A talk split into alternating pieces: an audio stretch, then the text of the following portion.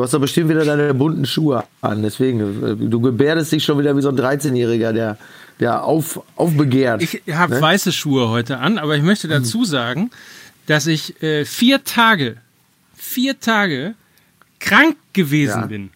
Und von, und von euch kam gar nichts. Lukas Vogelsang hat mich mehr oder weniger dafür bepöbelt, weil ich am Mittwoch in der Live-Sendung eine zerrissene Jeans anhatte und er meint, dass ich deshalb mir eine Verkühlung geholt habe.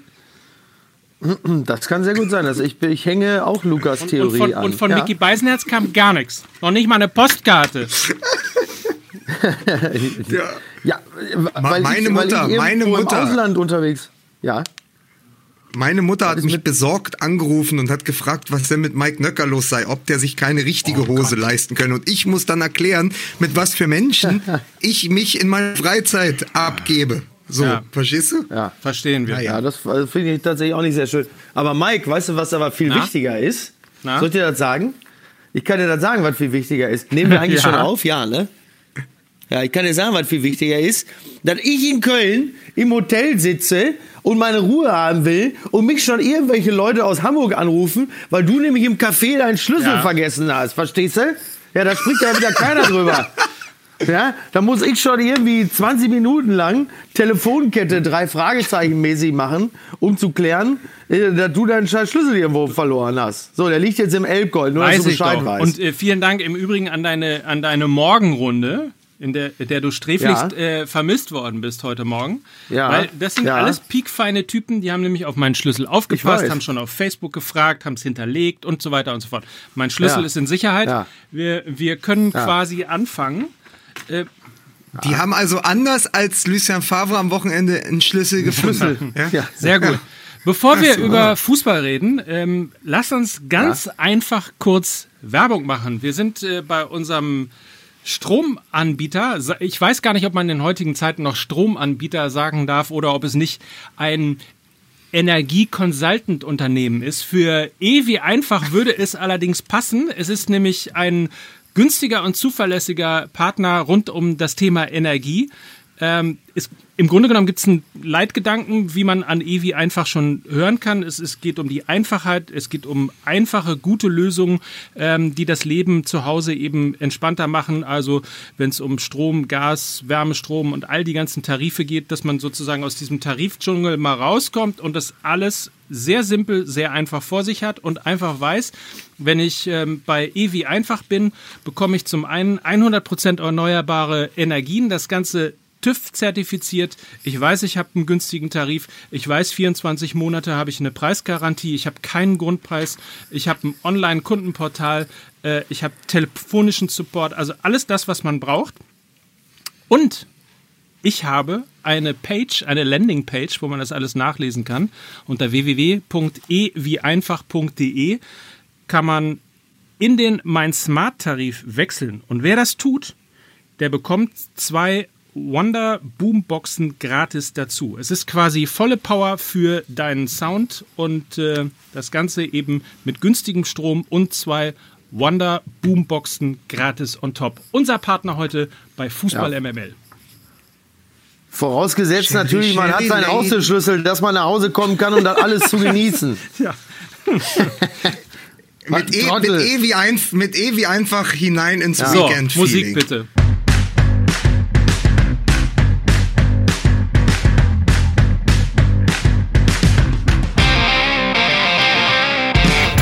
Herzlich willkommen. Es ist äh, eine Folge, ich weiß gar nicht, sind es wir 31 schon? 32? 32. Die, mein Kinder, wie die Zeit vergeht. Die 32. Folge Fußball MML, der Sky Podcast mit Mickey Beisenherz.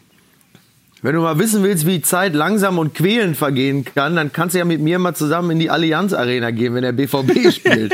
kann ich dir aus erster ja, Hand berichten. Das äh, glaube ich gerne. Ja. Äh, ich Guten begrüße Tag. in Achtung Paris, der Stadt der Fußballliebe. Äh, ich begrüße Lukas Vogelsang.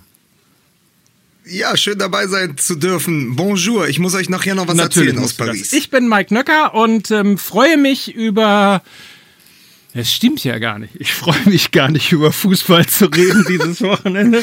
Ja, ja eigentlich, woll, eigentlich wollte ich anfangen mit, ah, meine Bayern, da sind sie wieder. Oh. dann dachte ich. Aber pass auf, wir fangen, pass auf, wir fangen, wir fangen einfach ganz anders an. Weil, weil ja eh schon, also Mickey Beisenherz war in der Allianz Arena, hat sich dort wund gelegen. ja. Das ist so, das ist ähm, Mike Nöcker lag ohnehin schon wund ja. zu Hause und ich habe mir das Ganze in Paris angeschaut, im Kiez, in einem deutschen Biergarten, in dem ich vor drei Jahren zur Europameisterschaft mit der Autorennationalmannschaft lesen musste für die DFB-Führung. Ist das da, wo Grindel vor dir eingeschlafen ist? genau. Wo ich einen Text geschrieben hatte, der ins Französische übersetzt wurde, der auf Leinwand projiziert. Es waren ungefähr 79 Grad in diesem Biergarten, weil tatsächlich der Biergarten nach innen verlegt worden war. Fragt mich nicht. Die ganze Delegation inklusive Raubal wird aus einem äh, verspiegelten schwarzen äh, Mercedes Vito ausgespuckt. Es gibt so ein Stullenbuffet. Alle stecken sich die Stullen in den Mund, kauen und in der Sekunde, wo ich anfange zu lesen, schlafen alle in der ersten Reihe vorne ein. so, und da war ich wieder und habe mir dieses Spiel auf Leinwand angeguckt. Wollte aber nur, einfach nur mal zu sagen, wo wir alle waren an diesem Tag. Und weil uns eh schon allen nicht so gut geht, fangen wir jetzt an, auf besonderen Wunsch, mit Post von Wagner. Liebe oh Borussia. Oh. Und ich werde es in Gänze nein. vorlesen. Wie lustig du bist. Ich hatte das nämlich heute auch vor. ja, möchtest du? Wollen wir abwechseln? Nein, mach du das. Bitte, bitte mach du das. Liebe, also Post von Wagner. Liebe Borussia. Ihr müsst dringend ins Krankenhaus. Abteilung Neurologie, Psychiatrie. Ich habe Angst um euer Gehirn. Ihr spieltet gegen die Bayern, als hättet ihr euren Verstand verloren. Es war ein furchtbares Spiel. Ihr hattet alle einen Blackout in Klammern Englisch für Verdunklung. Ach so. Ihr habt gespielt wie Tote. In der Wissenschaft nennt man das den Ich-Aussetzer. Damit meint man einen Zustand, wo man nicht mehr bei sich ist. Die Ärzte sagen, dass die Durchblutung des Gehirns Schuld hat. Dieses wenige Blut im Gehirn löse Angst aus, Panik.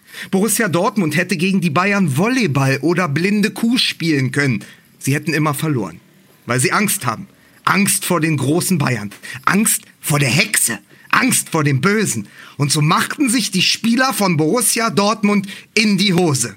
Herzlich, ihr F.J. Wagner. kann ich dazu, kann ich dazu Hugh Stevens zitieren?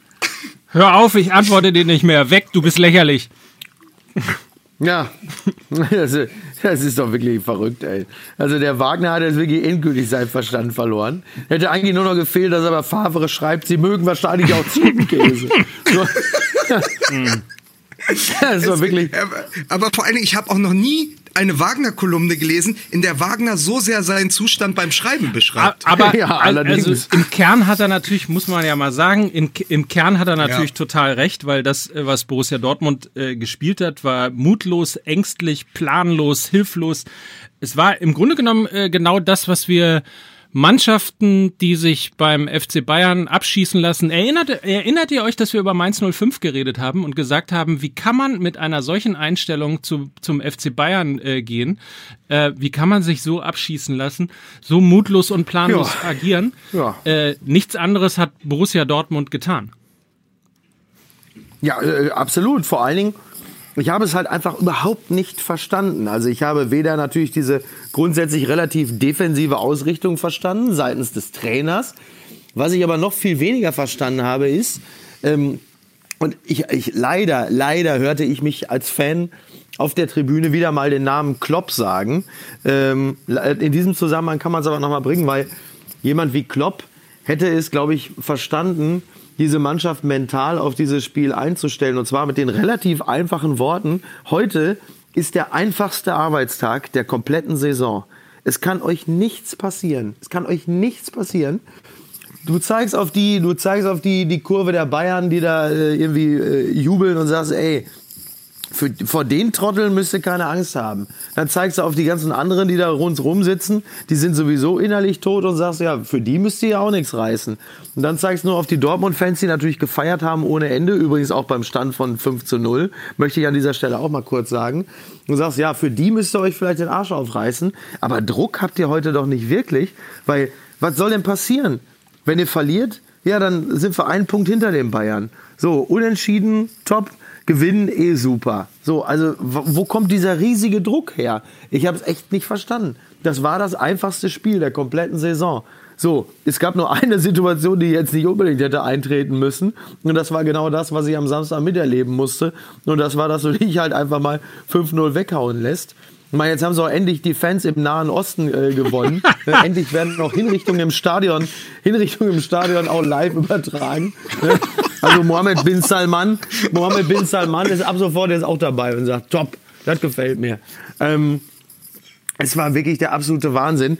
Äh, leider natürlich auch gar nicht so überraschend, weil wenn, wenn, wenn wir in der letzten Folge sagen, dass äh, die, die Dortmunder Defensive äh, zu jung und ungestüm ist und immer mal wieder für einen Klops gut ist, dann freue ich mich zwar grundsätzlich, wenn ich mit meinen Prognosen mal richtig gelegen habe, aber das hätte Sagadu für mich jetzt auch nicht tun müssen. Es ist leider, mit Sagadu geht's mir wie lange Zeit mit Bürki, jetzt übrigens überhaupt mhm. nicht mehr, äh, immer wenn der am Ball ist, durchfährt mich eine tiefe Panik. Und äh, das wurde ja nun wirklich sehr eindrücklich bestätigt am Samstag.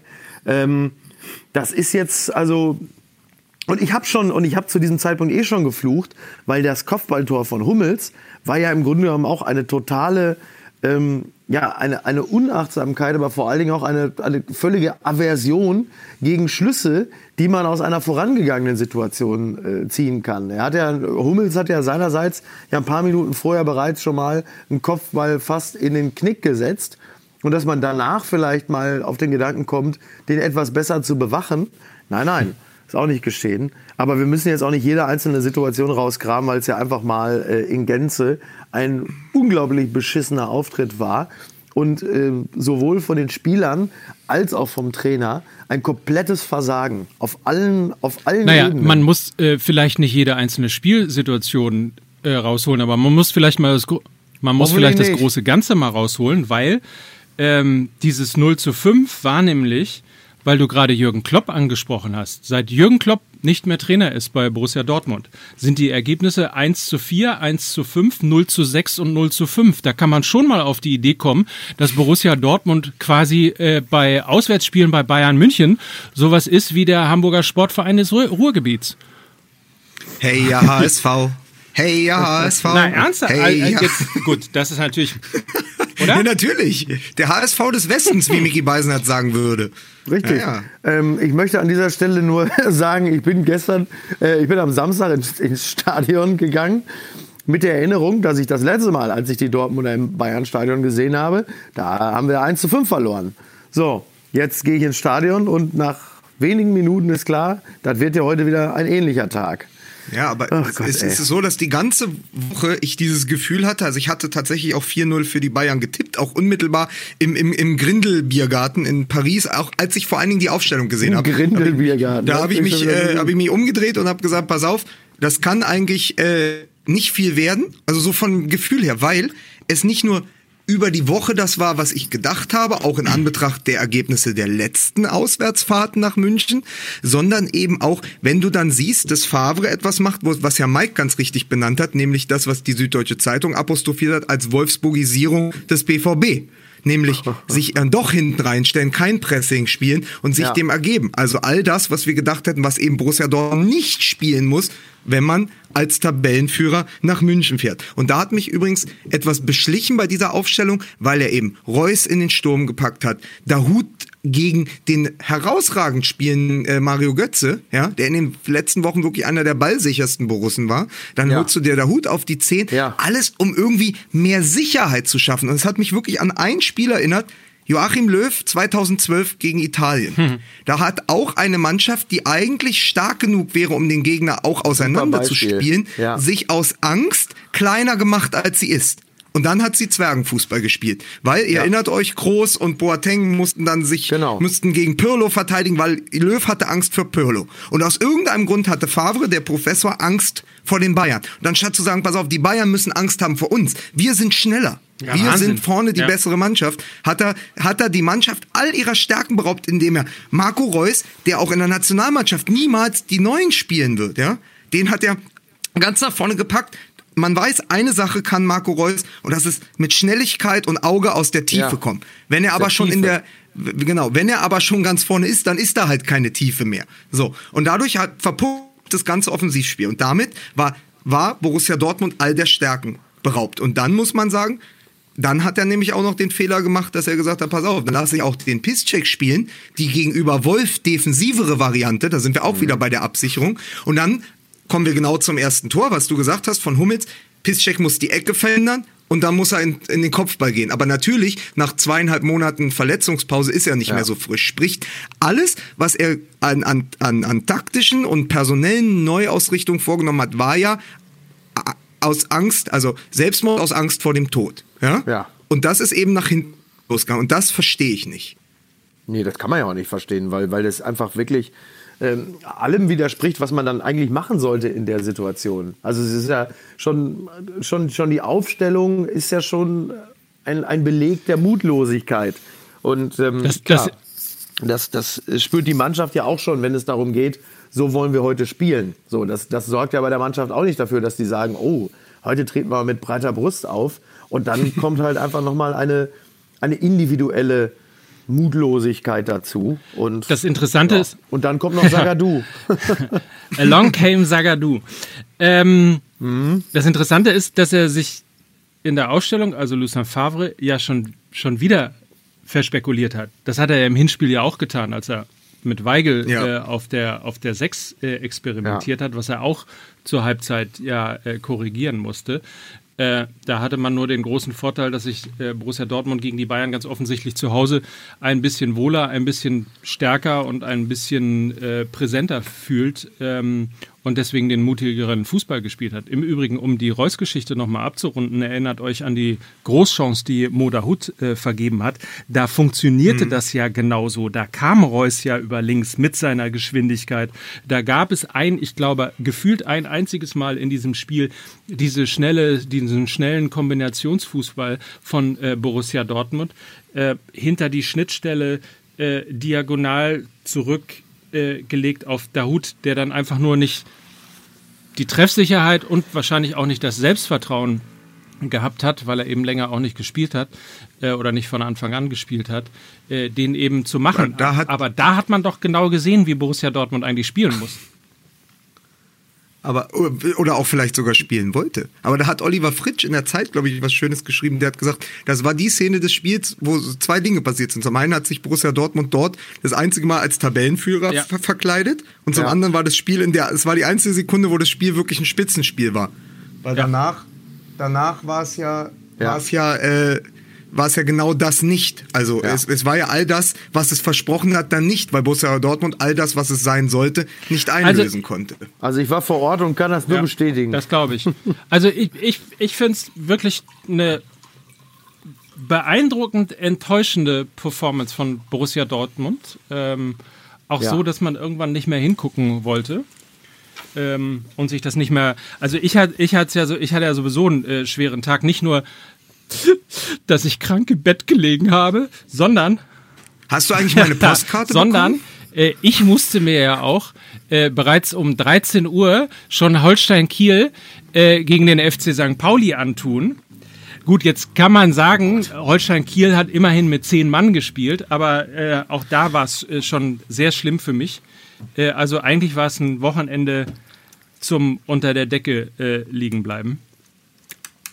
Jetzt mal zum Thema unter der Decke liegen und auch äh, Viererketten, die wie Baustellen sind. Ich habe jetzt das große Problem, ich sitze ja im Hotelzimmer in Paris, ja? ja? Ich sitze im Hotelzimmer in Köln. Lustig, ich sitze ne? in Hipsterhausen ja, in Hamburg. Ja, pass auf, aber nein, darum geht es doch nicht. Und hier ist das Internet funktioniert gut, aber hört ihr den Baulärm oder ist das erträglich? Weil hier hat gerade jemand, also ich, es klingt für mich hier so ein bisschen, als wenn ich auf dem BR sitze. Ja. ja. Aber kriegt ihr das mit oder können wir also, so weitermachen? Also eine Sache kann man ja wohl mal mit Bestimmtheit sagen, wenn du beim, wenn du auf dem BER eines nicht hörst, dann Baulärm. Und das zweite, ich glaube, das ist ja ruhig so Und das zweite vielleicht auch ein Stück weit für die Zukunft, äh, wenn wir dich nicht hören können würden, hätten wir das schon gesagt. Ja, es geht ja nicht darum, ob du mich nicht hörst, aber am Ende ruft dann wieder einer an oder schreibt uns eine Mail und sagt, was ist denn das ganze Gehämmer und Gebore da im Hintergrund? Das ist natürlich absolut richtig. Ne? Ja, und da muss man sagen, das ist Thomas Doll bei Hannover 96, aber ja. das ist eine andere Geschichte. Da müssen Nein, wir aber gut, dann, dann scheint der, ey, solange Nein, ihr mich gut hört, dann können wir ja jetzt einfach weiter, dann, dann können wir ja auch einfach weitermachen. Dann können wir jetzt noch, also ich wollte auch einfach nur, ich wurde tatsächlich, ich habe gerade eine Nachricht bekommen von Michael Zorg, ich sollte ein bisschen den Favre aus der ja. Schusslinie nehmen und deswegen habe ich mich hier direkt mit, mit, mit nichts und äh, Okay, aber wenn wir den Favre aus der Schusslinie äh, nehmen, warum auch immer, dann lass uns doch einen sozusagen aufs Schild heben, der, wie ich finde, nach diesem Spiel äh, zu schlecht weggekommen ist. Also unter anderem auch, äh, was die, äh, ja, was den Lob seiner Vorgesetzten angeht.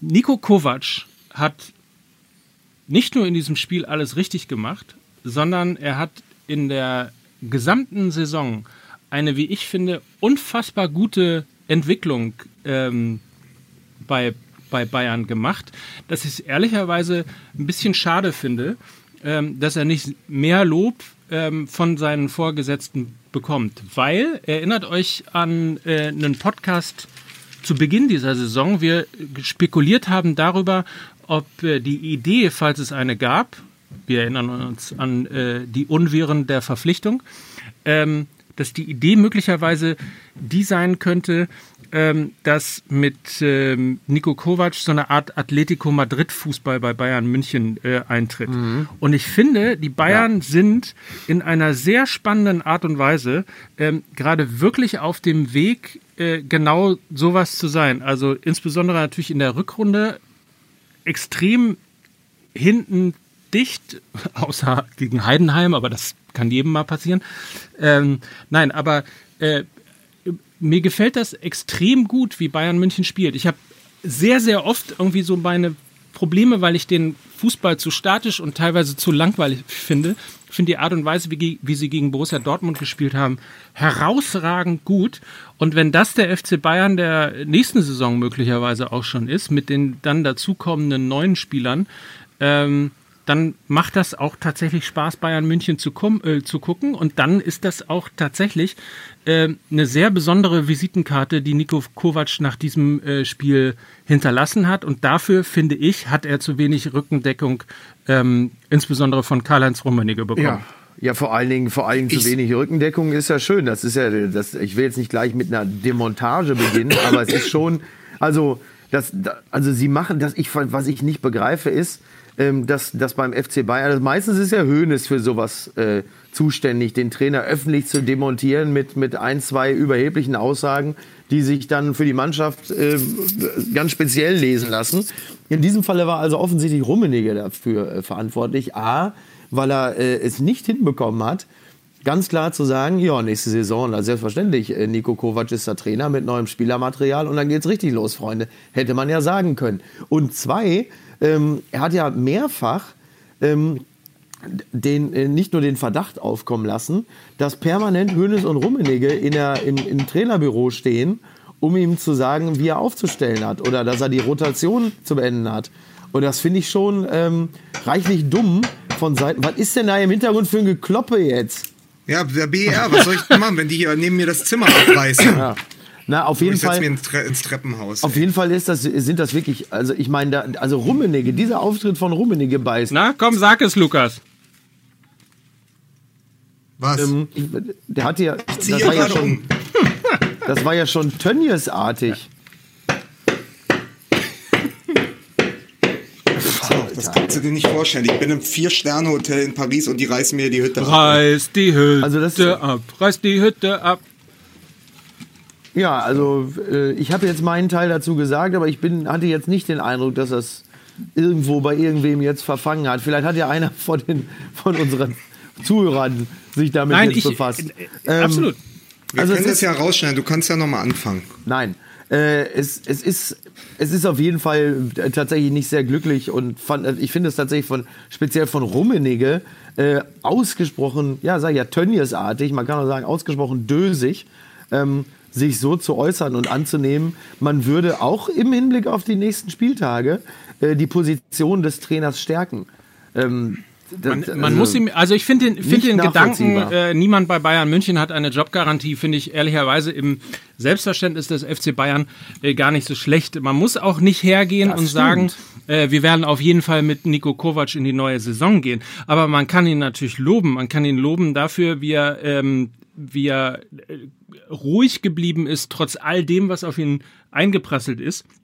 Ähm, wie er cool sein Ding durchgezogen hat, wie er auch gelernt hat, das muss man ja auch nochmal dazu sagen, wie er auch als, als junger Trainer äh, äh gelernt hat, äh, äh, so, so einen Weltclub wie den FC Bayern äh, zu trainieren, zu repräsentieren, ähm, mit dem ja durchaus etwas in die Jahre gekommenen äh, Kader eine äh, ne, ne Formation zu finden, die insbesondere was die was die äh, was die Position Nabri ähm, und Coman angeht, äh, eine echte Alternative zu, zu Robben und Ribery äh, sich möglicherweise finden lässt und so weiter und so fort.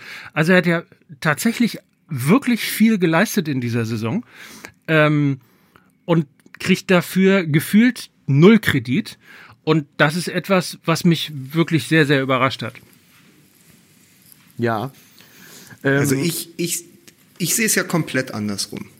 Ähm, ich, ich sehe es so, dass es dieses Spiel die letzte Schwächung für Kovac war, die es noch gebraucht hat, aus der Mannschaft heraus, weil er ist auch der Trainer, der 1-1 in Freiburg spielt. Er ist der Trainer, der 5 zu 4 knapp gegen Heidenheim gewinnt. Die Spieler haben gezeigt, übrigens auch ähnlich wie 2014 bei Jogi Löw, dass sie, wenn es drauf ankommt, auf dem Platz stehen. Dass sie, wenn ja. es drauf ankommt, für den Verein spielen und vor allen Dingen für sich selbst. Immer nur die große Bühne, Bühne ja, ja, immer nur, wenn der Druck am stärksten ist. Und dann spielen sie tatsächlich auch, dann brauchen sie keine Taktik. Dann weiß ja. jeder seine Position, dann weiß jeder, was er zu tun hat und dann coachen sie sich nahezu selbst. Und das ist für mich keine Stärkung des Trainers und kein Beweis, wie gut dieser Trainer ist, sondern das Gegenteil ist der Fall. Sondern sie zeigen, pass auf, was der Kovac und sonst erzählt, uns relativ egal. Ja, gegen Höhler, wir wissen, der Ball kommt von links äh, von Günther, da müsste man den Höhler in der Mitte decken, schaffen wir nicht okay. Aber wenn es gegen Borussia Dortmund geht, können wir uns intrinsisch so motivieren, dass wir alles auf den Platz bringen, was wir können. Das spricht doch überhaupt nicht für Nico Kovac und es spricht leider auch gegen die Mentalität dieser Mannschaft. Und deswegen glaube ich tatsächlich, dass die äh, dass die These, die Mickey uns aus dem Stadion geschickt hat, das kannst du ja gleich mal erklären, gar nicht äh, die, die dümmste These war, nämlich, dass der Bayer, dass Bayern München mit diesem Spiel die Meisterschaft verloren hat. Das war natürlich, das war natürlich, äh, sagen wir mal, äh, humorvoll überspitzt und sollte aus dem äh, sollte live aus dem Seelenleben des weitwunden äh, Borussenherzens äh, sprechen.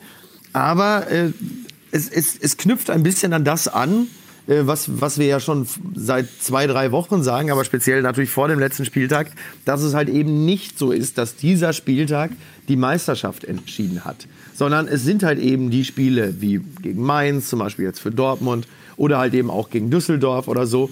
Und dann wird auch da äh, so, also die, die Dortmunder müssen eh ein anderes Gesicht zeigen, aber die Bayern äh, werden auch da wieder anders auftreten. Das ist ja auch ein bisschen das Problem in dieser Saison. Die, die Mentalitätsfrage, die Motivationslage.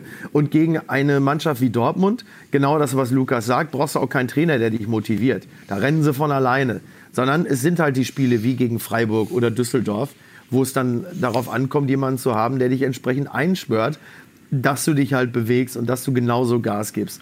Und da hatten sie halt in dieser Saison immer ihre Probleme und das wird auch bis zum Ende der Saison so sein. Und ähm, ja, ich meine, natürlich war das, war das flapsig und humorvoll zu behaupten, äh, ja, das Spiel, mit diesem Spiel haben die Bayern jetzt die Meisterschaft vergeigt. Völlig klar. Ich fand das gar nicht so, ich fand das überhaupt nicht abwegig. Ich, ich wollte, ich, ich wollte. Ein kleiner, ein kleines Fünkchen, ein kleines Fünkchen Wahrheit steckt natürlich schon da drin äh, und die tiefe Hoffnung, dass sie jetzt nach dem 5-0 gegen Dortmund glauben, im nächsten Spiel, äh, dass, es dann, dass es dann von alleine geht. Lustigerweise äh, hat dieses Problem ja gerade der SC Freiburg auf seine Art und Weise ja auch gehabt. Sie haben gegen die Bayern gefühlt 1 zu 1 gewonnen und äh, gehen dann, also Christian Streich wird diese Probleme genauso ausgemacht haben, wenn er jetzt mit der Mannschaft aufs Feld geht und die plötzlich gegen Mainz unfassbar auf die Fresse kriegen. Und zwar, weil sie natürlich alle mit ungefähr äh, 60 Prozent Einsatz in das Spiel gehen, weil sie meinen, ja, gegen die Bayern haben wir ja auch 1 zu 1 gespielt. Also diese Probleme haben andere natürlich auch aber ähm, die wollen auch nicht unbedingt meistern. Ich, ich, wollte lustigerweise, wollte ich eigentlich, hatte ich mir aufgeschrieben den Satz, äh, BVB-Fans, macht euch keine Sorgen, äh, die Bayern müssen noch nach Düsseldorf. Aber Die Frage ist natürlich tatsächlich, wir, äh, mal, Spekulation. Mal angenommen, ähm, die Bayern gewinnen nicht alle noch sechs ausstehende Spiele. Werden sie eher ja. gegen Leipzig oder Frankfurt straucheln oder eher gegen zum Beispiel Fortuna Düsseldorf? Wenn. Ich habe wenig Lust, noch weitere Prognosen abzugeben. ich, finde, auch, gerade in dieser Saison ist es mittlerweile unmöglich. Vor allen Dingen, wer sagt dir denn, dass Dortmund alle Das habe ich ja gar nicht gewinnt? gesagt, sondern ich habe ja nur die, pass auf, pass auf, pass auf. Für Borussia Dortmund ist das Problem. Die müssen ja auch ja, noch ja. in der Bundesliga. Ich weiß. Nein, nein. Ich habe es ja nicht gesagt, sondern nur für den Fall. Also, das ja, viele haben ja, das Spiel ist ja so hoch stilisiert worden. Wer hier gewinnt, sterilisiert, gewinnt die Meisterschaft. Äh, und, und das war ja nur eine Frage. Also, naja, also worauf ich mich, worauf ich mich einigermaßen äh, festlegen wollen würde, ist, dass es mir, also dass die Vorstellung, dass die Bayern am letzten Spieltag gegen Frankfurt ran müssen und die Dortmunder am letzten Spieltag in Gladbach spielen, da wird mir als Borussia Dortmund-Fan grundsätzlich ein bisschen wohler als umgekehrt. Also ich halte Frankfurt auf jeden Fall für den schwierigeren Gegner, auch am letzten Spieltag, als jetzt Gladbach beispielsweise. So, ähm, ansonsten, ich, ich, rein statistisch gesehen glaube ich nicht, dass die Bayern gegen Düsseldorf nochmal Punkte lassen ähm, kann ich mir irgendwie nicht so richtig vorstellen. Aber andererseits, äh, wenn ich mir irgendwas nicht vorstellen konnte, äh, dann ist es ja, also es ist ja sowieso immer genau umgekehrt gelaufen. Von daher, äh, worüber rede ich hier eigentlich? Ja. Ne? Aber ganz, ganz, ganz kurz, weil wir ja im Grunde gerade die Mentalitätsfrage wieder stellen, ja? Auch nach einem 5, das ist ja so komisch, also dass man selbst nach einem 5-0 der Bayern nicht sagen kann, wie es ausgeht. Und das war ja auch der Tenor der meisten Kommentare in den Zeitungen am Wochenende. Es ist ja absurderweise gar nichts entschieden, ja, außer das Torverhältnis, aber das interessiert ja bei, bei den Bayern niemand. So, haben sie das heißt, wir stellen ja, wir stellen ja in diesen, in die, genau, da stellen wir jetzt aber ja in beiden Fällen tatsächlich die Mentalitätsfrage. Einmal bei der Mannschaft, würde ich sagen, bei den Bayern bei der Mannschaft und einmal bei, Favre beim Trainer. Das ist ganz klar. Aber wir dürfen eins nicht vergessen, was an diesem Wochenende noch passiert ist und was auch eine Mentalitätsfrage ist und was auch hineinstrahlt in den FC Bayern. Das ist die Leistung von Robert Lewandowski weil die exemplarisch steht für diese ganze Mannschaft. Was wurde alles geschrieben? Mhm. Der kann in den 200er Club, auf, Club, Club aufsteigen, ja, der wird seine Tore machen und er hat gespielt wie ein Derwisch, ja? So hat, ja. so hat man doch Lewandowski in der Saison noch nicht gesehen. Das, und sag mal, ein, ein schöneres 32. Bundesligator wird es wahrscheinlich auch nicht mehr geben, als ja. das gegen Sagadu und Birki. Ja. Aber es ist für mich auch ein Unterschied, ob du gegen die 19-Jährigen komplett neben sich stehenden Blackout, ja, das ist Englisch für Verdunkelung, ja, muss, man, muss man einfach so sagen. Ob du gegen den 19-jährigen Sagadu glänzt in der ersten Halbzeit und dann am Ende noch dein fünftes Tor, also dein zweites Tor zum 5-0 machst, oder ob du es schaffst, gegen Virgil van Dijk gegen Liverpool deine zwei Tore zu machen. So. Ja. Und deswegen finde ich, ist auch weder die Bayern-Kovac-Diskussion beendet mit diesem Spiel, noch die Lewandowski-Diskussion. Und das ist, das ist tatsächlich, das hängt für mich alles zusammen. Lewandowski kann sich gegen Borussia Dortmund in dieser Form aufschwingen zu zwei Toren, aber er macht sie halt nicht in der Champions League. Und deswegen sind die Bayern für mich auch nach wie vor nicht das Top-Team, das sie und, gerne und sein Robert, wollen. Leu äh, Robert Lewandowski auch nicht der Spieler, der er gerne wäre, weil es insbesondere in der Champions League ähm, und bei Vereinen, die man immer auf, Zettel, auf dem Zettel hat, äh, die Champions League möglicherweise zu gewinnen, hast du eben den einen Unterschiedsspieler, dem du zutraust, dass man seinetwegen, dass das Team seinetwegen die Champions League holt. Und das hat man äh, bei Robert Lewandowski mitnichten.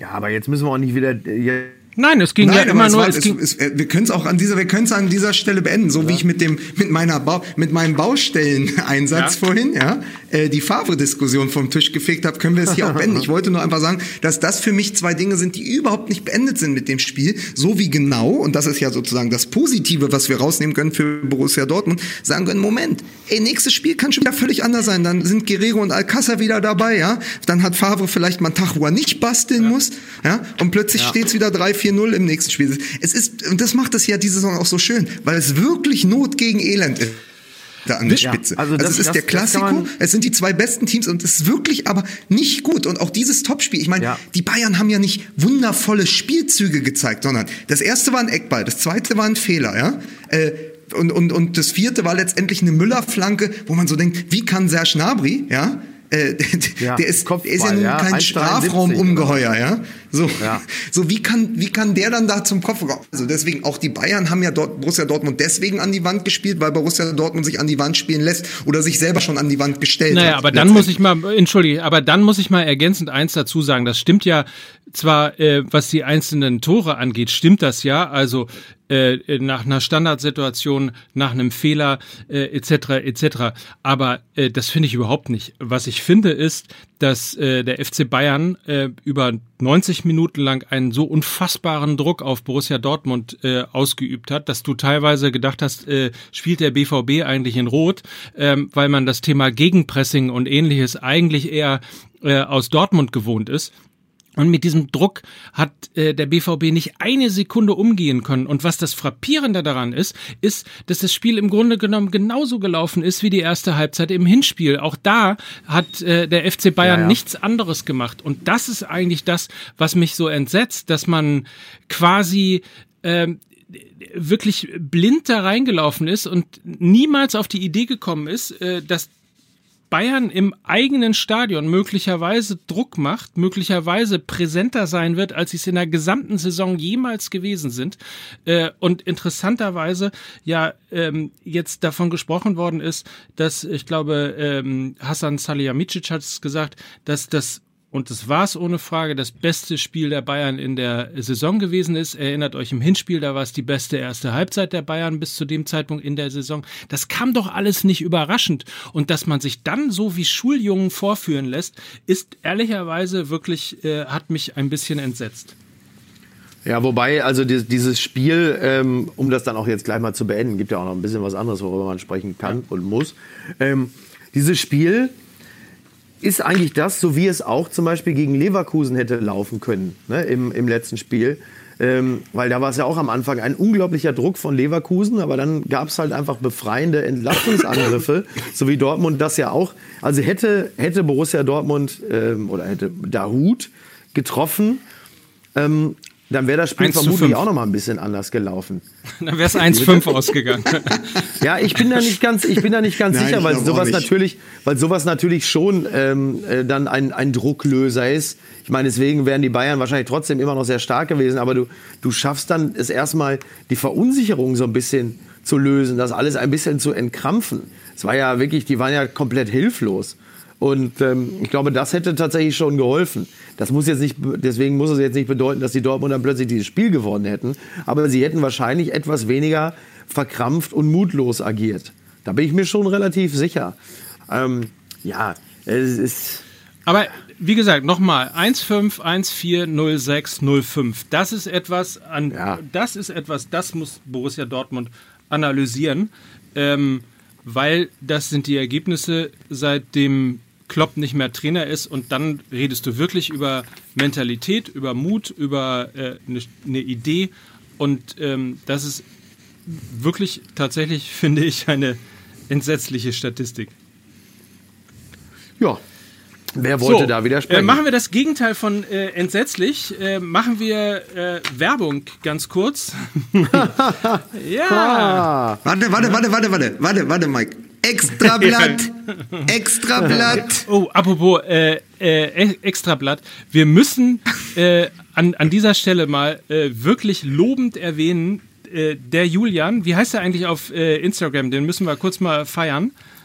Der heißt doch heißt auch, auch, der, Julian. Julian. Äh, ja, der oder? tolle Sachen, oder? Der Ist das nicht Wahnsinn? Woche für ja, ja. Woche ähm, im Grunde genommen vier Bilder aus dem Podcast äh, zusammenstellt. Äh, daraus, äh, genau, der Julian 84, äh, so heißt er.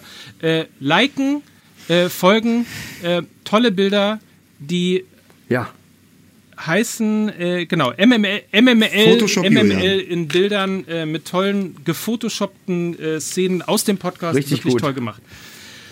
Ja, wirklich so. sehr, sehr gut. Readly.com slash MML, das ist die Landingpage für Readly. Ihr kennt uns so lange hier bei Fußball MML, ihr kennt Readly so lange bei Fußball MML. Ihr wisst, äh, dass das die App ist, äh, im Grunde genommen das Spotify für Magazine, 3700 Magazine weltweit für das Smartphone, das Tablet oder äh, den PC. Dazu 9,99 Euro im Monat quasi als Flat, um Zugriff auf alles zu haben, um das runterladen zu können und auch äh, im Flugmodus oder ähnliches das Ganze lesen zu können, um einen Familienaccount zu haben mit fünf Profilen inklusive. Was ihr möglicherweise noch nicht kennt, ist die Tatsache, dass es Readly mittlerweile auch äh, mit Zeitungen gibt und zwar tatsächlich alles, was das Herz begehrt. Ähm, Magazine und Zeitungen, also quasi nicht, also wirklich, ich meine, du bist ja gerade in Paris, Lukas, und Paris ist für mich, ja, ich, Paris ich, ich, ist für mich äh, der Zeitungsstand, der Zeitungskiosk mit diesen Auslagen und diesen Magazinen und der Zeitung und, und äh, natürlich, also das alles ist Riedli, äh, ohne quasi die Packung Zigaretten, die man sich da äh, kaufen kann. Äh, alles eben als Zeitungskiosk sozusagen in einer App. Riedli.com slash mml äh, gibt es das Ganze zum Testen für Neukunden für 99 Cent im Monat und dann, wie gesagt, kostet das Ganze äh, 9,99 Euro und ihr habt Zugriff auf alles, was bei Readly zu haben und zu lesen ist. Genau, Wohn Printi sozusagen. Printi. Printi. Aus Aachen? mein Gott. Oh Gott. Was wolltest du denn sagen? Komm, Beisenherz, ich, ich habe dich hier reinge... Ihr müsst aber mir auch ein bisschen was nachsehen, weil ich stehe hier wirklich wieder irgendwie wie, wie Peter Schollatur mitten im Kongo. Ich habe das Mikrofon in ja. der Hand, stehe in einem äh, mit Eichenholz ausgekleideten äh, Treppenhaus im sechsten Stock. Dauernd kommt das Personal an mir vorbeigelaufen oh. und guckt, was ich hier mache, weil ich mache ich mache vorher ein Foto davon. Es ist sensationell, weil ich bin jetzt vor dem Baulärm in den obersten Stock vor die anderen Türen ja. geflüchtet. Aber immer noch, ich bin dabei, während hinter mir quasi, ich habe die den Helm auf, ja, und während hinter mir die Einschläge näher kommen, berichte ich für euch aus. Und falls sich irgendjemand beschweren sollte, dass die äh, Soundqualität heute nicht so dolle ist, muss man immerhin lobend erwähnen, äh, Lukas Vogelsang ist in Paris nicht etwa nur, weil er als Reporter unterwegs ist, sondern weil er Urlaub macht und äh, trotzdem für MML da ist. Und äh, Mickey Beisenherz ist halt in äh, Köln, weil er äh, im Grunde genommen wie üblich auf ich der Lauer gelegen hat und irgendwelche Promis äh, treffen wollte im Foyer, oder?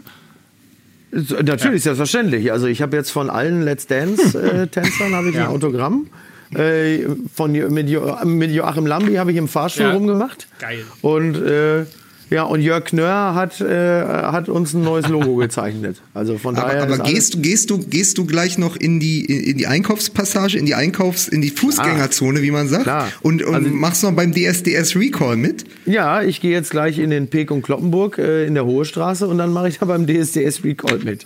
äh, so mega geil. Das ist, so, so, nee, super. Das, das, mega das, ich muss übrigens schön. Ein, ein, äh, ja? Darf ich kurz noch? Okay. Nein, ich bin tatsächlich, ich bin tatsächlich ja. gleich äh, bei unserem Lieblingssender Sky. Ja bin ich äh, zu Gast in der Sendung Buschis Sechserkette. Und jetzt rate mal, auf wen ich dort unter anderem Rainer Kallmund?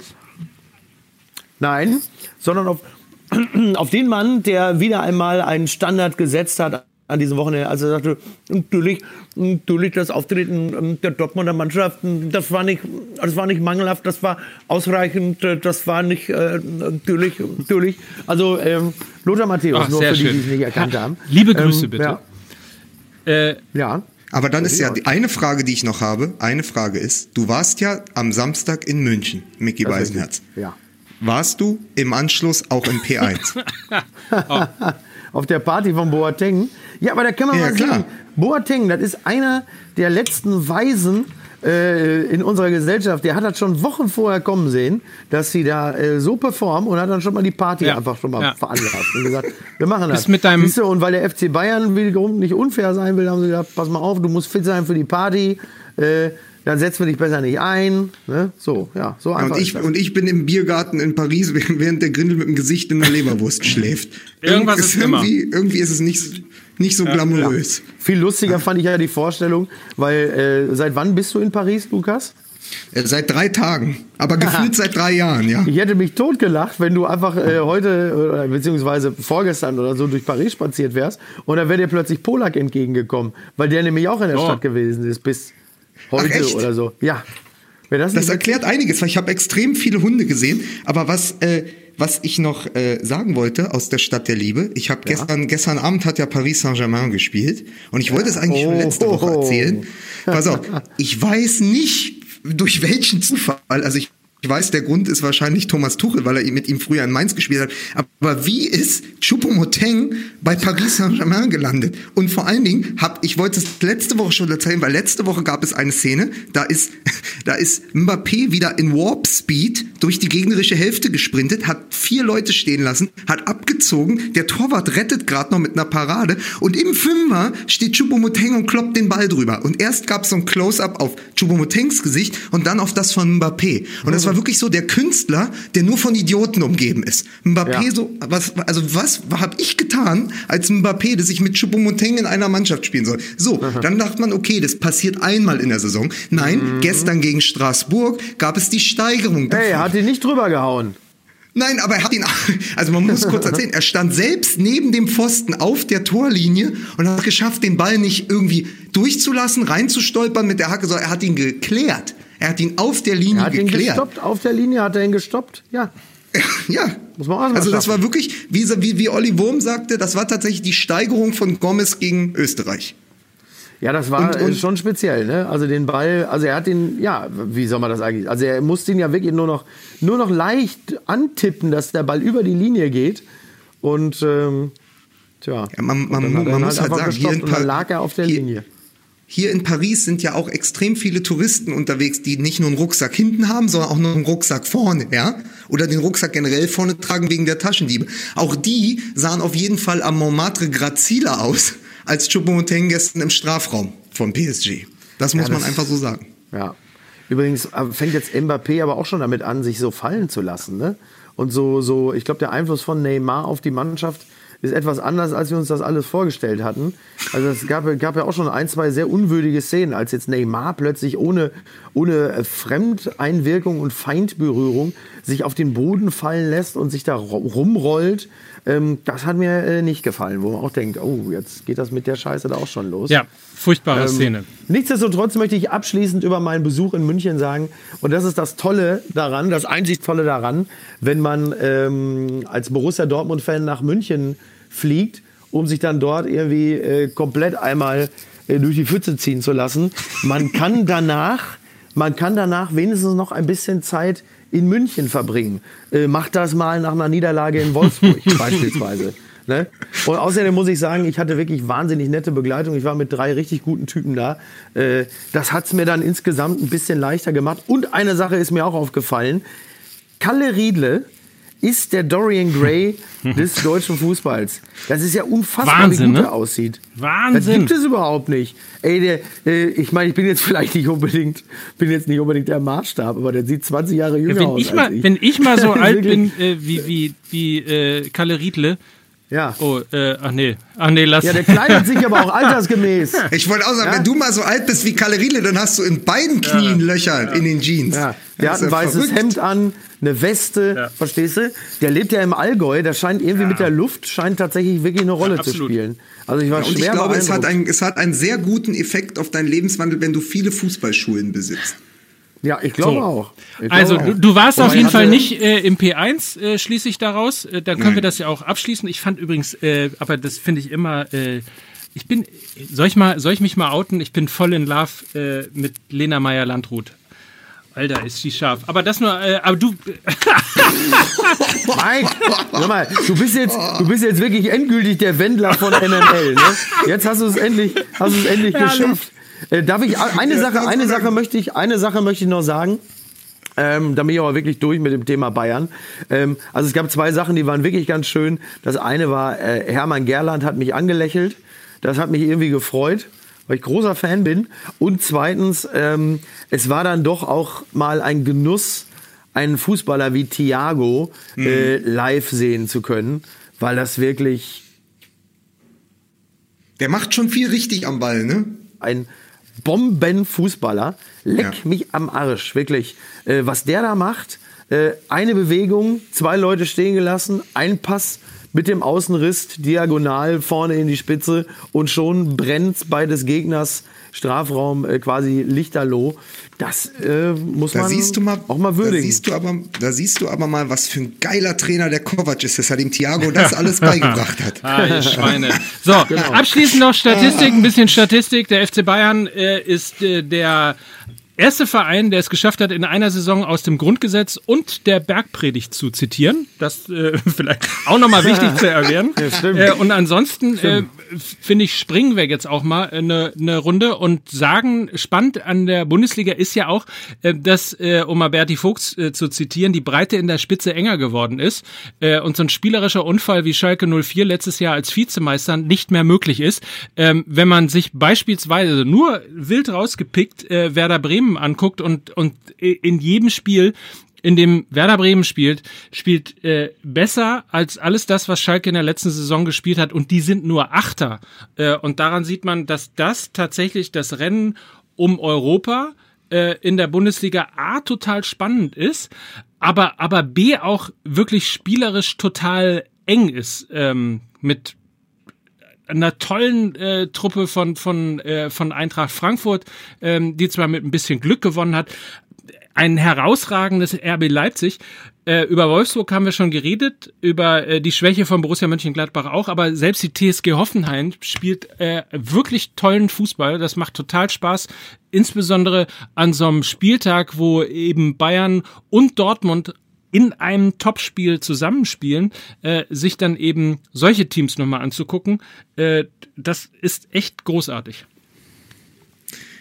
Ich, ich habe mir heute Morgen nochmal tatsächlich äh, Augsburg gegen Hoffenheim anguckt, weil ich bin großer Fan von Spielern wie, wir haben immer das Beispiel Bas Dost, die aus dem Nichts explodieren ja, wo man die ganze Zeit drauf wartet und man hört immer, der ist eine Rakete und der kann alles und der ist, der geht in den Sprint und der ist stark mit beiden Füßen und im Kopfballspiel und äh, und dann hört man immer und man sieht Belfodil in Bremen letzte Saison, übrigens auch Doppelpack in äh, Doppelpack in Augsburg letzte Saison, aber man dachte immer so, Belfodil ist das wirklich Bundesliga-Niveau? Ja. Was macht der jetzt bei Hoffenheim und wann ja. setzt der sich da durch? Und jetzt haben wir wirklich seit Wochen einen Belfodil in internationaler Form. Letzte Woche irgendwie zwei Tore und da hat ihm der Kramaric noch das dritte geklaut. Und jetzt spielt er groß auf gegen Augsburg. Und vor allen Dingen, das, die letzten beiden Treffer, wo er wirklich mit am Ende des Spiels noch von der Mittellinie durch die Verteidigung einfach den Sprint zieht, den Ball mitnimmt, mit ein, zwei Berührungen den am Keeper vorbeilegt. Das ist schon etwas, was du in der Bundesliga so nicht oft siehst. Also hat sich auch ein Spieler gefunden, Vertrauen vom Trainer, richtige Position, darf jetzt durchspielen. Also das finde ich dann spannend. Welche Spieler schwingen sich eben im End, äh, im Endspurt der Bundesliga, wenn es wirklich um etwas geht, welche Spieler schwingen sich dann auf? Und da ist Belfodil für mich einer der, der Spieler der Stunde. Übrigens auch, wenn du, ähm, wenn du äh, Belfodil sagst, äh, musst du auch äh, tatsächlich ähm, Demir bei sagen, äh, der auch in einer herausragenden mhm. ähm, Verfassung ist und Achtung, äh, Running Gag, äh, für den HSV gespielt hat und dann äh, mehrfach allerdings irgendwie an Kaiserslautern und Fortuna Düsseldorf ausgeliehen wurde, weil er zu schlecht für den HSV gewesen ist. Ähm, naja, so ist es halt. Äh, und, und in der Tat, Belfodil, äh, aber auch Demir bei, bei Hoffenheim, ähm, echt coole Truppe, die da im Moment äh, zusammenspielt. Vor, allen Dingen auch die einzigen, die im Moment äh, im Endspurt so richtig Bock auf die Europa League zu scheinen haben. So alle anderen sind ja straucheln ja irgendwie, man weiß es ja gar nicht. Also die Mainz, äh, Quatsch, die Leipziger sind, glaube ich, sicher in der ja. Champions League, ja. Aber ja. Gladbach fällt gerade komplett aus den Ringen. Leverkusen ja. hat genau das BVB-Ding äh, mit, mit, Bosch, wie eben der BVB es hatte. Sehr stark angefangen. Die Truppe macht Spaß. Man denkt vor jedem Spiel, scheiße, ey, was, was eine Mannschaft, ne? Ja. So, da wird doch ganz viel kommen in diesem Spiel. Die können doch Leipzig zu Hause auch mal 4-2, 5-2 schlagen, ja, und dann verlieren die 4-2 gegen Leipzig. So, also auch Leverkusen hat ja wieder eine totale Findungskrise. Wer sind wir eigentlich? Was können wir eigentlich? In welches Loch sind wir da eigentlich gefallen? Und dann ja. kommen plötzlich hinten die Hoffenheimer und rollen alles, die räumen ja im Moment alles weg. Also wirklich, die gewinnen ja Spiel für Spiel und sind plötzlich der heißeste Kandidat, zumindest auf jeden Fall noch in die Europa League zu gehen. Und Frankfurt natürlich mit dem nötigen Glück aber auch einer Spitzenmannschaft, die sie in dieser Saison sind, ja, äh, werden dann im Moment ja vielleicht auch auf den vierten Platz einlaufen. Und ich habe übrigens das wollte ich noch erzählen, weil wir schon so oft drüber gesprochen hatten. Ich habe ja Freddy Bobic getroffen in Berlin. Ähm, äh, bei, am Flughafen Tegel bei meinem Flug nach Düsseldorf, da stand er. Und ich hatte ihn ja mal kennengelernt, weil ich bei One T war. Micky, ja. du erinnerst dich. Ja. Und ich habe mit ihm gesprochen und ich habe ihn gefragt, ob er sich denn jetzt verwehren würde gegen die Champions League, weil äh, das vielleicht zu früh kommen könnte für die Eintracht. Und er hat natürlich gesagt, naja, sie sind vor ihrem Drei-Stufen-Plan, den sie mal, äh, über den wir auch mal gesprochen hatten. Wie, äh, wie entwickelt sich so ein Verein, äh, ein Verein wie die Eintracht, ja? Jetzt schon Pokalsieger, jetzt plötzlich um den vierten Platz mitspielen. Aber er sagt, natürlich würden wir das alle begrüßen und wir nehmen die Champions League auch an. Und äh, ich fand, wie er das erzählt hat und danach hat er einfach nochmal den Plan dargelegt und hat auch von den einzelnen Spielern gesprochen. Übrigens auch von Kostic, ja, der ja auch mal beim HSV war, ja, und hat man einfach gemerkt, da ist so viel Sachverstand bei Freddy Bobic und bei Eintracht Frankfurt. Es hat einen Grund, warum die dieses Jahr auf dem vierten Platz stehen. Das ist kein Zufall, sondern da ist jemand, der hat sich diesen Sport, in den er sich ja auch, also als Sportdirektor, als sportlicher Leiter ja auch reinkämpfen musste. Ja, ich meine, bei Stuttgart hat es nicht so gut funktioniert. Der hat das angenommen, der hat dieses Business angenommen und er weiß zu jeder Zeit, was er tut. Und das habe ich so oft, wenn ich die Interviews im Fernsehen bei ganz vielen nicht das Gefühl. Aber in Frankfurt haben die wirklich mit dem Hübner zusammen und jetzt auch mit dem Hütter wirklich was aufgebaut, äh, wo man auch merkt, so da ist sehr, sehr viel Sachverstand. Also viel Sachverstand und vor allen Dingen auch viel Fantasie am Werk. Und deswegen hat mich dieses Treffen mit dem Bobic auch nochmal so gefreut, weil man gemerkt hat, okay, das ist der Grund. Dieser Typ ist auch der Grund, warum die Frankfurter da stehen. Und apropos äh, Sachverstand, ja. Äh, wenn wir schon darüber reden, äh, dann äh, muss man das äh, natürlich RB Leipzig und der TSG Hoffenheim äh, auch äh, äh, tatsächlich attestieren. Ähm, spannend wird es sein, in der, in, insbesondere in der nächsten Saison oder in der Vorbereitung äh, auf die nächste Saison. Was passiert in Bremen und was passiert in Mönchengladbach? Äh, ich finde den, den Move äh, von Max Eberl auf, einen, auf einen neuen Trainer zu setzen, gerade in dieser Situation. Sehr mutig, das wird sehr spannend sein. Es wird aber auch sehr spannend sein, ähm, was man sozusagen finanziell macht, weil äh, der, der Kicker schreibt heute, äh, dass, der, dass der Deal äh, von Azar zu Borussia Dortmund äh, so gut wie unter Dach und Fach ist. Das heißt, wir reden hier mhm. Äh, ich dachte, der geht zu Real Madrid. Das heißt, wir reden hier von ungefähr 40 Millionen plus. Äh, und wenn man nach Bremen oh, schaut, ähm, dann ist da das Thema äh, äh, Kruse und, und Eggestein. Und auch da ja. wird sicherlich ordentlich Geld in die Kasse gespült.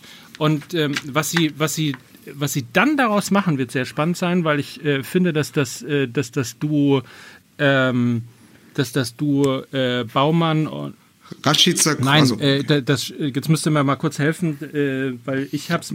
Baumann Kofeld. Nein, Bode, Bode, Bode Baumann, Baumann, ja, Kofeld sowieso, aber Bode Baumann ähm, äh, seit, seit der Übernahme auch äh, von, von, von äh, Thomas Eichin und so weiter und so fort einfach hervorragende Arbeit äh, macht, sehr ruhige Arbeit macht, sehr mit sehr viel Sachverstand auch an die Kaderplanung reingeht. Ähm, so, und was die für die nächste, was lachst du dabei? Was, Nee, es klingt für mich einfach wie eine SPD-Politikerin. Petra Bode-Baumann. äh. Ist Bernd Stelter, wenn man ihn mal braucht? Nein, also es wird sehr spannend sein. es wird sehr spannend sein, wie, wie äh, insbesondere diese beiden Mannschaften dann auch in die Kaderplanung für die nächste Saison gehen. Und Werder Bremen, die ja so lange gegen den Abstieg gespielt haben, ähm, ob die, die dieses Momentum sozusagen nutzen können und sich dann äh, mal wieder in Richtung, äh, in, in Richtung äh, Anspruch auf Europa quasi festigen können. Da gibt's ja schon eine Antwort drauf, die übrigens auch heute Morgen in der Bildzeitung stand, wo nicht nur Post von Wagen abgedruckt wird. Ähm, es ist ein Angebot hinterlegt von Werder Bremen bei Hannover 96. Der Deal ist fast perfekt. Für, für Thomas Voll! Äh, nein, der gehört ja Schalke. Ähm, aber äh, Füllkrug ähm, Füllkrug ah. wird wahrscheinlich zurückkehren, ähm, hat ja eigentlich, also die festgeschriebene Ablöse ist 10. Sie kommen den Bremern äh, mit 2 Millionen entgegen, weil im Moment nicht abzusehen ist, wie sich die Knieverletzung äh, entwickelt, weil da ja, ja ein Knorpelschaden ja. im Moment ist. Ja. Füllkrug ist natürlich etwas, wenn man, Mickey spricht ja gerne über Vereins-DNA. Und wenn du jemanden holst, der unter Kofeld, glaube ich, sogar acht Jahre gespielt hat in der Jugend, ja, der ja aus Bremen kommt. Und dann sagst du, pass auf, der hat sich bei einem anderen Verein, hat ja Dortmund auch oft so gemacht, der hat sich bei einem anderen Verein zu einem Bundesliga-Stürmer entwickelt. Und wir suchen ja dann gerade eben auch aus dieser, auf dieser Mittelstürmerposition, die in Deutschland nicht oft hochkarätig besetzt ist. Da ist natürlich acht Millionen für einen Füllkrug, wenn der wieder fit wird, ein super Deal und passt halt auch eins zu eins zu der Philosophie von Werder Bremen. Äh, darf der denn noch eingesetzt werden? Also medizinisch nicht, aber äh, hat man Martin Kind schon so. gefragt, ob er ob Füllkrug jetzt noch eingesetzt werden darf, wenn er für diese Saison, und ich glaube, die letzten zwei Spiele stehen so im Moment gerade im Raum, äh, wenn er da fit wird? Kann sich Hannover 96 leisten, Füllkrug noch einzusetzen? Fragen über Fragen. ja, nee, aber sagen, ich kann wieder einfach, ich kann auf jeden Fall nur wieder einmal sagen, es ist unmöglich, wie die Bundesliga mit Thomas Doll umgeht. Ne? Es hört nicht auf. Ja. Schlimm. Aber, aber toll, toll fand ich auch, dass, habt ihr das mitbekommen, Bruno Labbadia hat, hat, hat irgendwie ja. zu einem Sky-Reporter oder so gesagt, hat gesagt, seit, seit ich hier Trainer bin, haben die Spieler, gab es schon elf Kinder. Und dann sagte der Reporter, was soll denn das jetzt bedeuten, Herr Labbadia? Wo ich sagte, das, das gibt dieser ganzen Markus-Babbel-Debatte etc. nochmal eine ganz neue aber, Wendung. Ne? Also da hat jemand auf jeden Fall, da hat jemand, Entschuldigung, ich, Sie können mich nicht entlassen, ich bin ein Trainer, der für den Nachwuchs gesorgt aber, hat. Aber äh, ist euch mal aufgefallen, dass die Dünnhäutigkeit äh, der, insbesondere der Trainer ja. zur Schlussphase der Bundesliga äh, tatsächlich äh, zunimmt? Der eine zitiert aus ja, der, was ja wenig der eine zitiert ist, aus ne? der Bergpredigt, der andere geht einfach äh, so, ja. also ja, klar. Also, das ist ja nun Der dritte beleidigt, also, äh, wenn, Stevens nicht zu vergessen. Wenn, wenn, Genau, ja, wenn, wenn, ich dachte, das wäre jetzt alles Stevens gewesen. genau, was haben denn die anderen gemacht? ja, ähm, naja, ist ja klar, wenn äh, hinten raus wird der Druck natürlich alleine schon deshalb größer, weil ein, ja, mal gucken, das kriegen wir schon noch hin, natürlich ab einem gewissen Zeitpunkt ja nicht mehr greift. So, also geht ja der Arsch buchstäblich auf Grundeis. Und ähm, andererseits muss man ja auch einfach mal sagen, dass du als Trainer im Laufe einer Saison ja eine ganze Menge Scheiße über dich lesen musst. Und äh, die, die hat dann am Ende einer Saison einen Pegelstand erreicht, wo du dann irgendwann auch wirklich nicht mehr anders kannst, als zu sagen, sag mal, seid ihr eigentlich alle komplett irre. So, das kann ich durchaus nachvollziehen und ich finde es auch legitim, dass die Trainer sich äh, über ihre teilweise Misshandlungen ähm, in den Medien äh, beschweren. Da, das finde ich, äh, finde ich fair, fair, enough. Das kann ich, das kann ich durchaus nachvollziehen. Die müssen ja auch sehr viel, sehr viel Zeugs über sich lesen und das Argument, ja, dafür kriegen die ja auch viel Geld, ist für mich äh, sowieso das absolut nichtigste und dümmste, dass man das im Zusammenhang das, hast, das ist ja dein Argument immer. Ja, es ist ja, äh, ja klar, ich kriege ja auch wahnsinnig viel Geld, aber, ähm, ich, aber bei mir ist es halt so, ich kriege wahnsinnig viel Geld dafür, dass ich andere dann auch noch beleidige. Das ist ja der Unterschied. ne? Aber man muss übrigens, äh, übrigens, äh, was das angeht, nochmal ganz klar sagen, in Berlin ist gestern etwas passiert, was es auch so oft noch nicht gab, seit Paul Dardai dort Trainer ist. Also nämlich dachte, nach der Niederlage. Gefahren, ja. Und der BER ist fertig. Ne? Das, äh, nein, aber pass auf, pa Paul Dardai ähm, der sonst sehr besonnen ist, sich immer Zeit nimmt, äh, auch sehr äh, fachlich immer ganz, ganz stark argumentiert mit, äh, mit der Berliner Presse, die ja auch sehr hyänenhaft ist, ja, ist gestern nicht zwölf oder 15 Minuten vor die Kameras und die Mikrofone getreten, sondern eine halbe Stunde und hat den Journalisten vorgeworfen, dass der ganze Druck und die Anspruchshaltung bei Hertha BSC, die jetzt ja hinter Düsseldorf nur noch Elfter sind, von ihnen in den Verein getragen wurde, eben weil sie, äh, weil, weil sie die Mannschaft erst hochgeschrieben haben, um sie dann wieder zu zerschreiben. Und er hat das genannt, und das ist ein sensationelles Zitat, das ist von ihnen ein vorbereiteter Mord gewesen. Ah ja, Wahnsinn, also erst, erst die Spieler hochschreiben und sie dann sozusagen beim Absturz auch noch hängen. Und das hat er ihnen zum Vorwurf gemacht. Das ist, er ist komplett aus seiner Rolle raus. Also man kennt ihn ja als sehr lustigen, äh, als sehr ja. lustige Gulaschkanone, ja, die nach jedem Spiel da steht und äh, neben Aber Farbe finde ich den Lust. Hin, ne?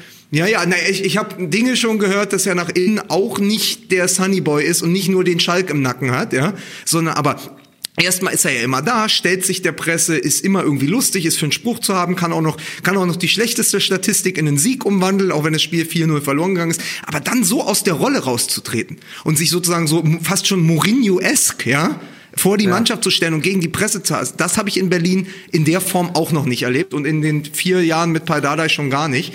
Äh, und das, da waren auch viele Leute, vor allen Dingen äh, natürlich die Journalisten in Berlin, mehr als irritiert, was in jetzt in Paldadei äh, zu, zu Recht ist. aber auch, finde ich, weil ähm, also man, man stellt sich immer irgendwie die Frage, wie sich, ähm, wie, wie sich Menschen, die im Fußball arbeiten, also insbesondere Trainer, teilweise eben auch Spieler oder eben auch Funktionäre, wie stellen die sich eigentlich Berichterstattung vor? Also es ist ja, es ist ja keine, also wenn man wir können das natürlich alle so machen, ähm, wie das teilweise eben in Vereinen schon versucht äh, wird, dass jeder irgendwie seinen Vereins-TV und seinen eigenen Sender bekommt und äh, dann werden halt irgendwie äh, sehr positive, teilweise willfährige Fragen gestellt äh, und, und dann ist das irgendwie, was wir über Fußball lesen. Ähm, also ich bin da teilweise irgendwie wirklich entsetzt, ob der A, Dünnhäutigkeit, wenn man mal etwas Kritisches sagt. Also Dieter Hecking beispielsweise hat ja ein Interview äh, mit Markus Lindemann verlassen, weil er beleidigt war, weil Ewald Lien in Sky 90 irgendwas gegen ihn gesagt hat. Äh, also wo kommen wir denn dahin? Wo kommen wir denn dahin, dass wir noch nicht mal mehr kritisieren dürfen? Also das hat ja... Es ist genau... Das ist ja Trump. Äh, das ist ja... Ja, es, nein, es ist ja das alte Ding. Also dieses, die Angst der Journalisten an der Sebener Straße keine Akkreditierung mehr zu bekommen, da haben wir schon mehrfach drüber schon über dieses Putzerfisch-Phänomen, ja. Also der große Wal, an dem sich die kleinen Fische andocken. Und es ist natürlich etwas, und da hat Stefan Hermanns im, im Tagesspiegel, der seit Jahren Hertha BSC begleiten, auch die Nationalmannschaft und darüber immer sehr dezidiert berichtet gesagt, das war diesmal ein Auftritt von Pardadei nah an der PR. Und das ist, glaube ich, das Gefährliche. Also wenn dann sozusagen dann auch noch erwartet wird, dass das eins zu eins so gedruckt wird, ja, dann verlassen wir ja die Regeln des Journalismus. Fragen, Antworten, Nachfragen, ja. Und das ist total gefährlich. Ja, total. Im, in, im, für die Bundesliga und, aber und auch. Wer ein einigermaßen funktionierendes System haben möchte, der muss einen unangenehmen Journalismus ertragen, ob ihm das persönlich gefällt oder nicht. Journalismus ist das, was nervt. Die Nachfrage, die man nicht hören will. Das Brokeln in einer Wunde, das man nicht ertragen will. Das ist Journalismus, aber das ist Brokeln, das heißt Brockeln. Wir ja. sind hier im Ruhrgebiet. Entschuldige bitte. Wir, wir, blei wir, wir, blei wir bleiben vierte Gewalt bereit. Ja. Nein, also es ist äh, ernsthaft. Also da stehe ich manchmal wirklich davor und Nein, bin wirklich, bin wirklich fassungslos, äh, ob, ob, der, ob der Dünnhäutigkeit, dass man, wie gesagt, nicht mal mehr äh, kritisieren darf. So. Ja, noch nicht mal mehr Israel. Ne? so. Und, und, und übrigens, äh, vielleicht, Mickey Beisenherz, habe ich mich gestern mit jemandem aus dem Ruhrgebiet unterhalten. Und es kommt ja. jetzt ein Satz, der wird dir gefallen, möglicherweise aber auch allen BVB-Fans ein Stück Trost sein. Wo Pferde kacken, wachsen Champignons.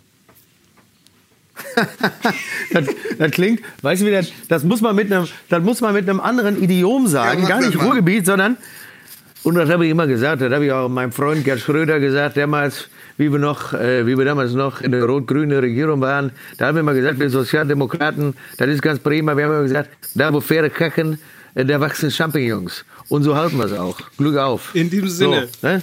Schöne Woche. Ja. Tschüss. Ebenso.